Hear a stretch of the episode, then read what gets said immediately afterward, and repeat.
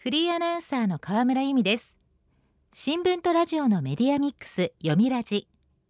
読売新聞の取材を通じた最新の情報をもとにニュースの裏側に迫ります。早速今日のトークゲストをご紹介しましょう。今日も電話でお話を伺います。読売新聞教育部記者石井正弘さんです。読みラジには初めてのご出演です。よろしくお願いします。よろしくお願いします。はじめに石井さんの記者歴を教えていただけますか？はい、えー、記者歴は24年になります。教育部では主に小中学校高校の教育を担当しています、えー、最近では学校現場における教員から児童生徒へのわいせつ事件について許すなわいせつ教員というタイトルでキャンペーン報道を展開しました。どうぞよろしくお願いします。お願いいたします。そんな石井さんに伺う今日のテーマはこちらですデジタル人材2030年に79万人不足デジタル技術で業務の効率化を目指すデジタルトランスフォーメーションが急速に進む中データ解析や人工知能に精通したデジタル人材の育成が急務となっています。今日のキーワードはデジタル人材。2030年に79万人不足、まあ、2030年ということは8年後になりますが石井さん8年ってあっという間にやってきますよね。そうですね、えー、コロナ禍で社会のデジタル化や企業のデジタルトランスフォーメーションが加速する中人材育成が需要に追いついていません、えー、経済産業省によると国内の IT 人材は2030年に113万人に達する見通しですが需要に対して最大で79万人が不足する見通しとなっています。日本はスイスの国際経営開発研究所による2021年の世界デジタル競争力ランキングで全64カ国地域の中で28位でした。12位の韓国や15位の中国に大きく遅れをとっています。そうなんですか。はい、でこうした状況を受けて政府は6月に閣議決定した経済財政運営と改革の基本方針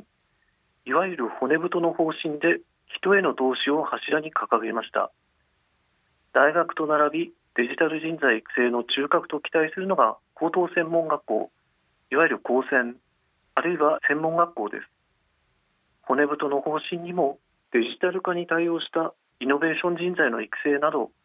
社会の変化への対応を加速すると明記されました。文部科学省は今年度国立の高専51校の高度化などに625億円の予算を計上しました。高専は誕生から60周年を迎えるにあたり社会のニーズに対応したイノベーションを起こせる人材を育成するために教育を高度化する考えです。海外で活躍できる技術者の育成に向けた高専の国際化や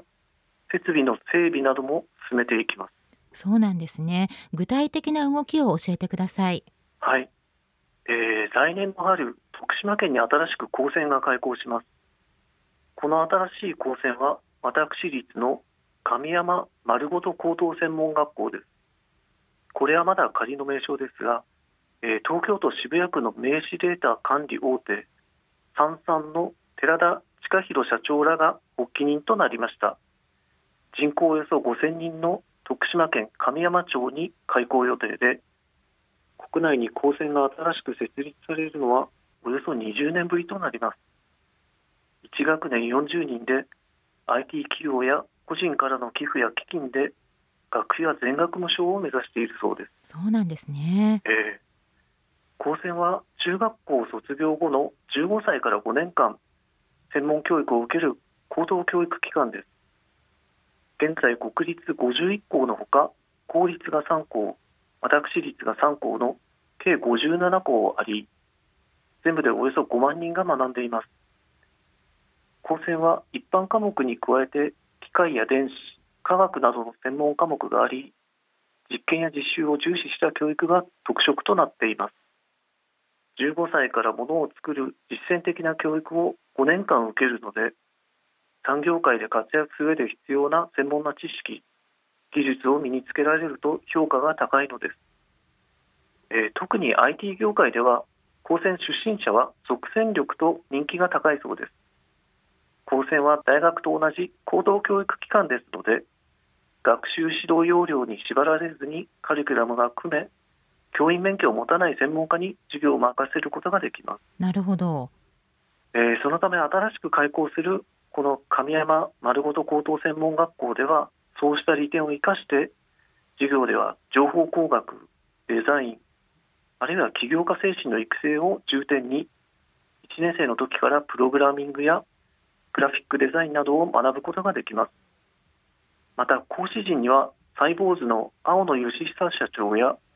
キャンプファイヤーの家入一馬代表ら著名な起業家が名を連ねています。事務局長に就任予定の松坂隆則さんは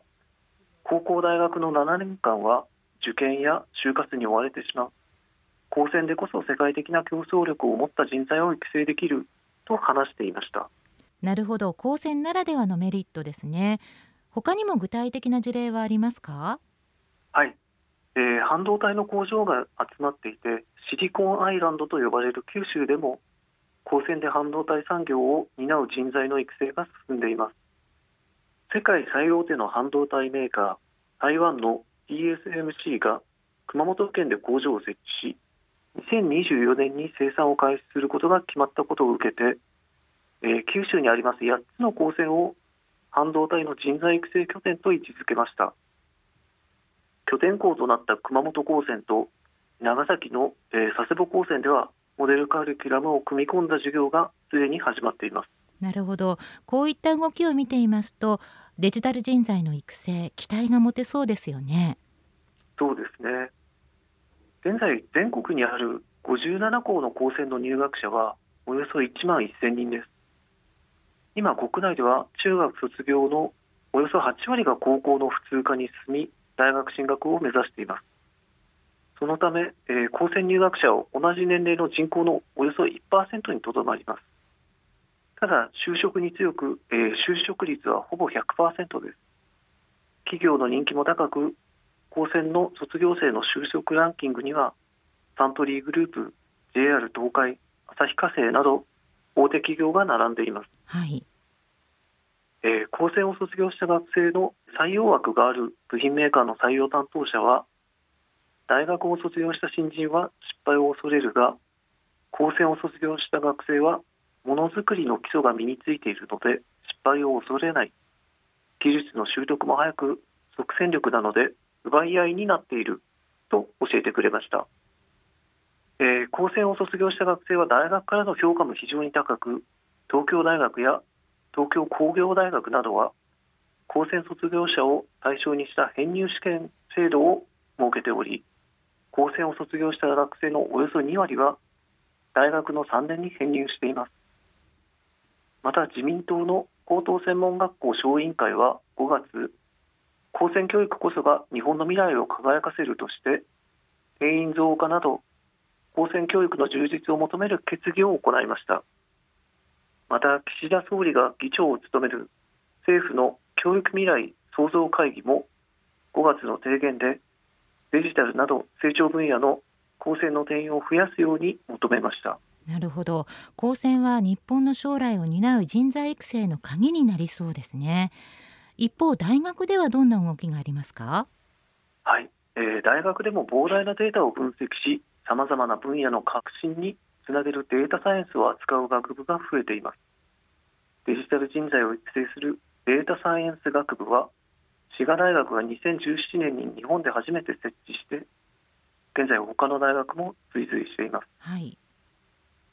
近畿大学は今年度クリエイティブな先端 IT 技術者の育成を掲げて、え情報学部を新設しましたが定員倍率50倍以上と大変な人気となりましたこのほか来年春には一橋大学が新しい学部、えー、仮称ですがソーシャルデータサイエンス学部の開設を予定しています。大手予備校の河合塾によると来年春は私立大学でも15以上の大学で学部学科が新設される見通しです。学生は実力を身につけ社会もデジタル人材を確保できる。高専を拡充する動きそして大学の動き今後注目です。読みラジ。今日のトークゲストは読売新聞教育部記者石井正弘さん。テーマはデジタル人材2030年に79万人不足です。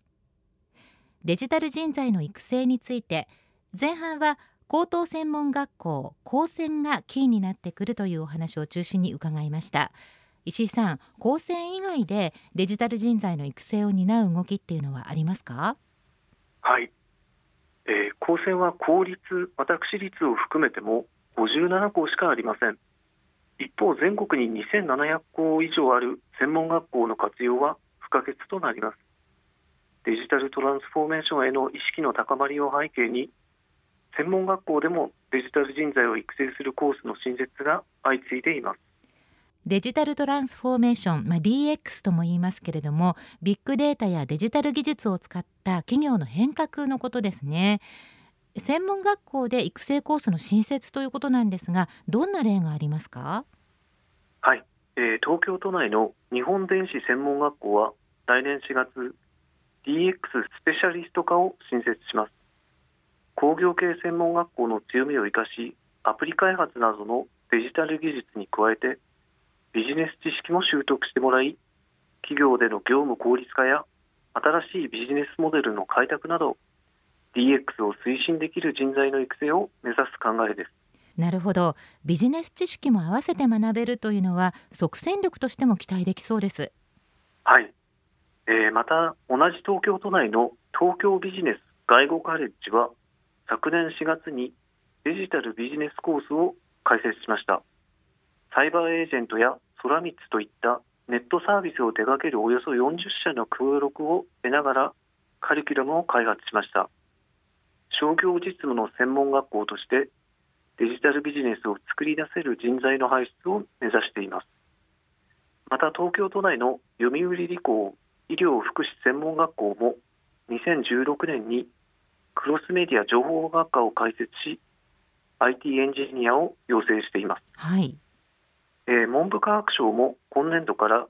DX 人材を養成しようとする専門学校の支援に乗り出しています。国家資格の、えー、自動車整備士や理学療法士などを養成する専門学校では DX に関する知識や技能の習得に避ける時間が少ないそうです。そこで専門学校に学生の就職先となる業界団体と連携してデジタルスキルを身につけられるカリキュラムのモデルを開発してもらおうとおよそ4億5000万円の予算を確保したのです。文部科学省の担当者は就職先の業界が抱える課題をデジタル技術で改善できる人材を養成したいと話していました。なるほど。国も支援に乗り出したわけですね、うんデジタル技術を身につけることは就職就活にも影響してきますね。そうですね現在高校進学率は98%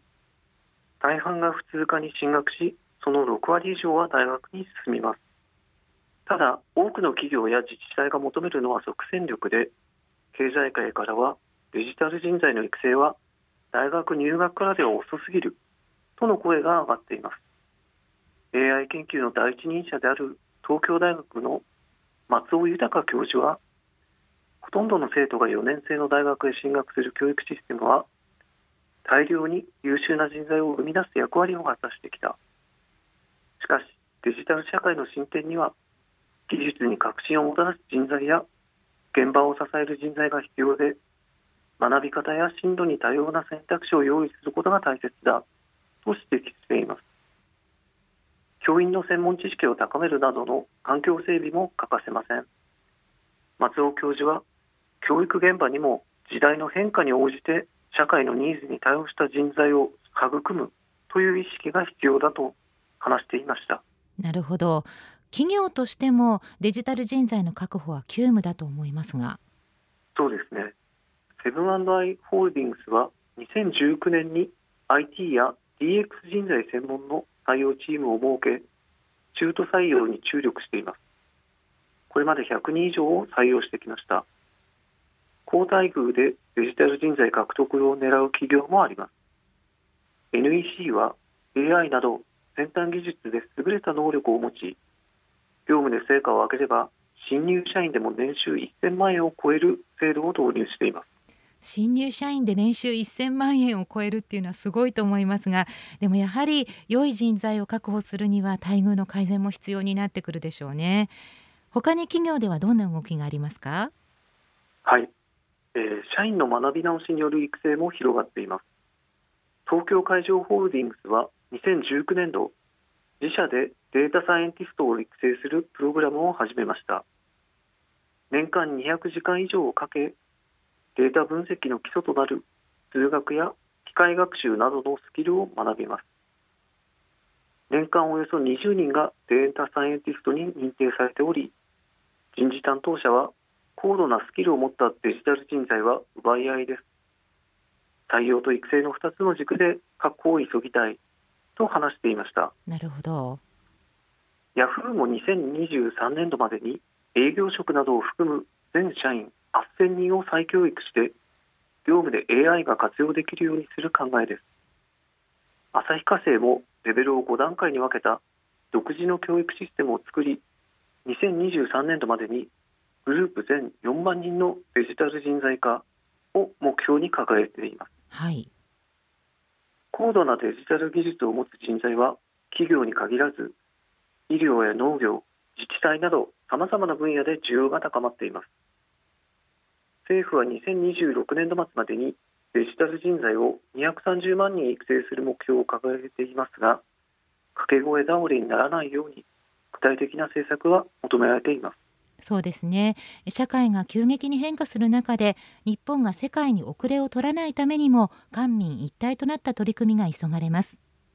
今日のトークゲストは読売新聞教育部記者石井正弘さん。テーマはデジタル人材2030年に79万人不足でした。石井さんありがとうございました。ありがとうございました。読みラジラジオワイティーン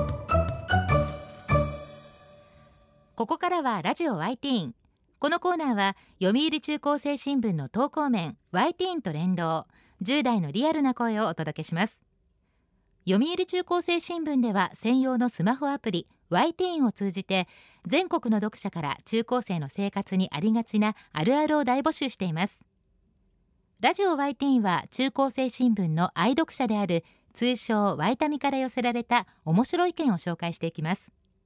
ここで紹介した意見は中高生新聞の投稿面で開催中の投稿レース YT 杯でのポイント3個けが加算されます。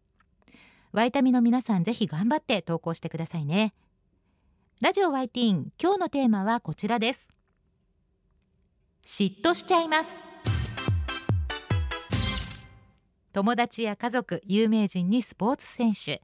中高生が羨ましいと思わず嫉妬しちゃうのは一体誰なんでしょうか？聞いてみました。ではティーンの投稿をチェックしていきましょう。静岡県中学2年の女子アスナロさんの嫉妬しちゃいます。男子諸君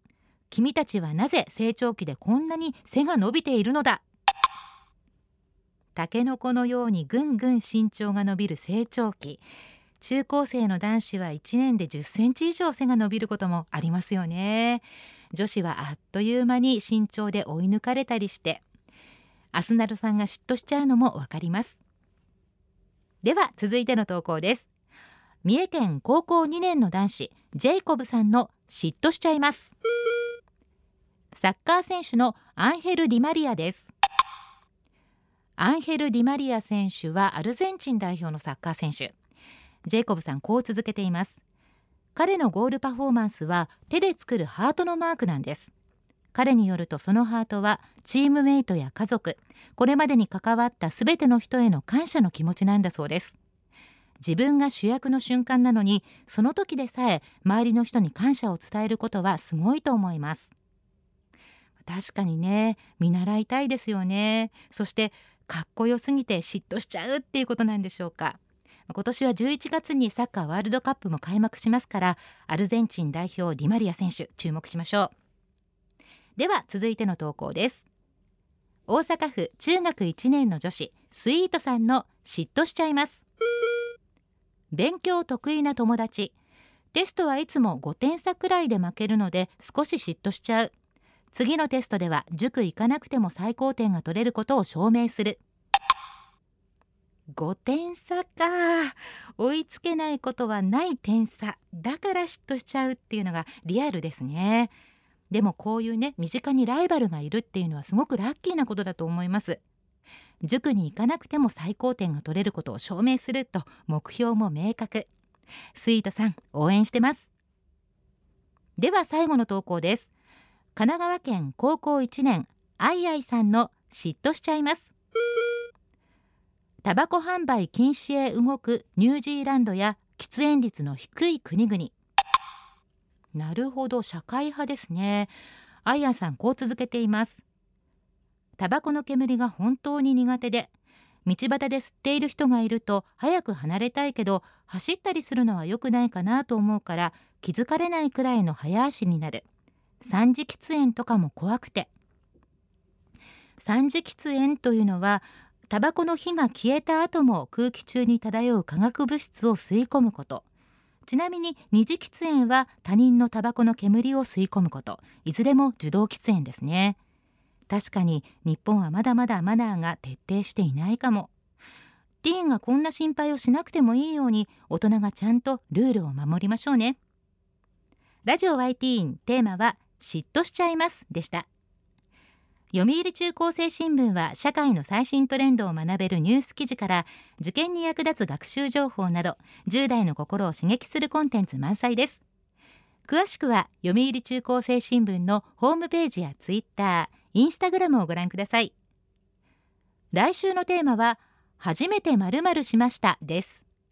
ラジオ YT 来週もお楽しみに。